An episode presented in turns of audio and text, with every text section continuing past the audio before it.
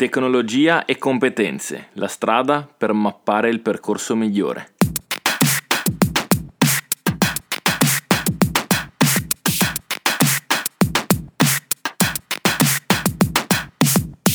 Benvenuti in questo nuovo episodio del podcast Infotecno, la rubrica come sempre tecnologie per babbuini e ovviamente prima di cominciare voglio darvi come al solito la modalità per poterci trovare, ascoltare e condividere, perché qualora tutto ciò che ascoltate vi piace, ci fa solo piacere che possano ascoltarlo anche altre persone. I nostri canali social sono Facebook, chiocciola tecnologie per babuini, da oggi Instagram cambia faccia, cambia volto e quindi ci trovate sempre nella stessa pagina Infotecno ma chiocciola Infotecno underscore 4.0 e ovviamente sul nostro blog infotecno.it. Cambia il nome della pagina Instagram ma l'hosted resta sempre lo stesso e io sono il vostro host Paolo Di Micco. Oggi andremo a parlare di un argomento che mi sta particolarmente a cuore.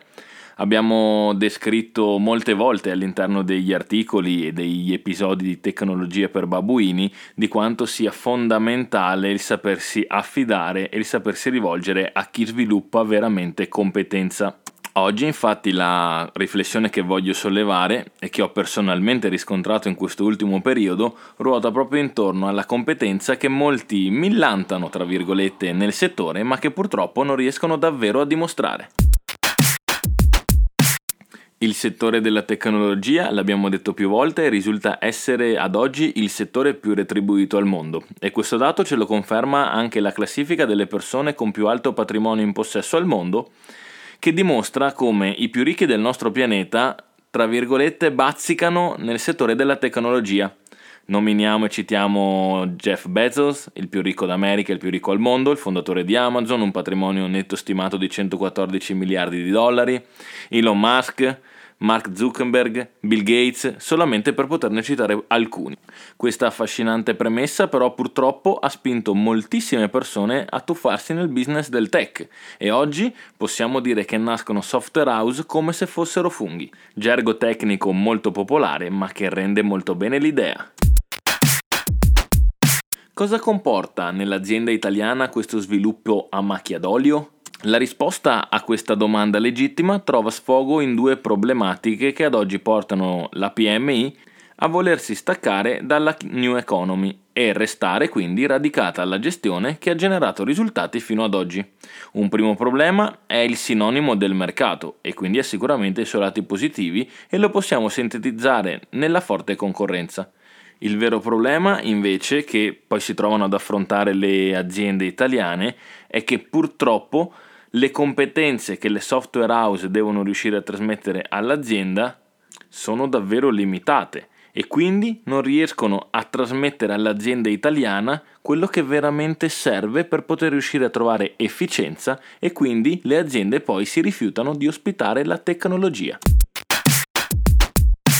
La realtà è quella di trovarci molto spesso di fronte a bravi cantastorie che hanno imparato un paio di termini tecnici e spendendoli nella maniera giusta, riescono a presentarsi come veri e propri tecnici preparati e competenti, ma purtroppo lo sappiamo che la teoria è distante dalla pratica e si finisce per aver gettato molti denari in un programma che non rispecchia le premesse. Ma com'è possibile che possano continuare ad esercitare, ad agire persone non competenti? Questo quesito ha una risposta molto semplice, in quanto quello che stai per prendere in considerazione, in questo caso un inserimento tecnologico quale un software gestionale, un applicativo nuovo, un e-commerce e molte molte altre tecnologie, non sai bene neanche tu come funzionano e quindi non hai la certezza che il problema sia del prodotto finale o del cantastorie. E quindi tante volte non dai la colpa a chi te l'ha venduto, ma dai la colpa a te stesso Abbandoni la nave, tra virgolette, per ritornare alla tua vecchia modalità, consapevole del fatto che tu non sei portato.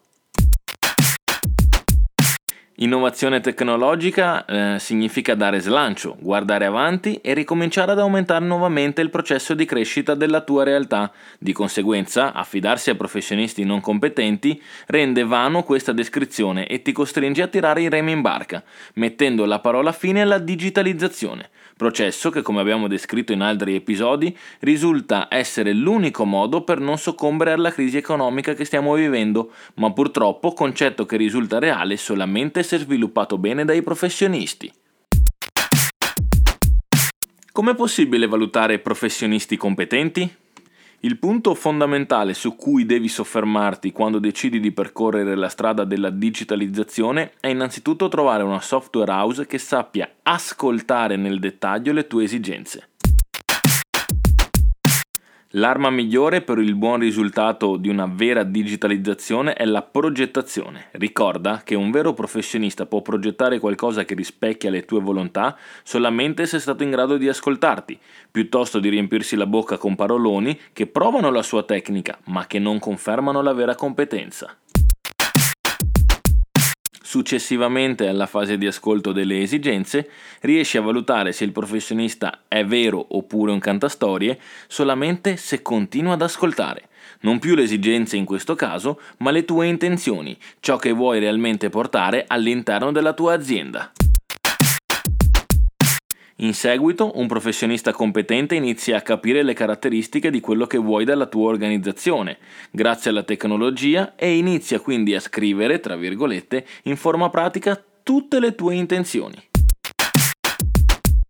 Solo a questo punto il vero professionista agisce e modella tutta la fase di ascolto, di intenzione e caratteristiche su chi sei veramente, su cosa davvero serve alla tua azienda e su quali sono gli obiettivi futuri che vuoi raggiungere, perché ricorda, una buona tecnologia risponde alle esigenze presenti, ma è in grado di appagare le intenzioni future. Scegli chi sa ascoltare, non chi si riempie la bocca.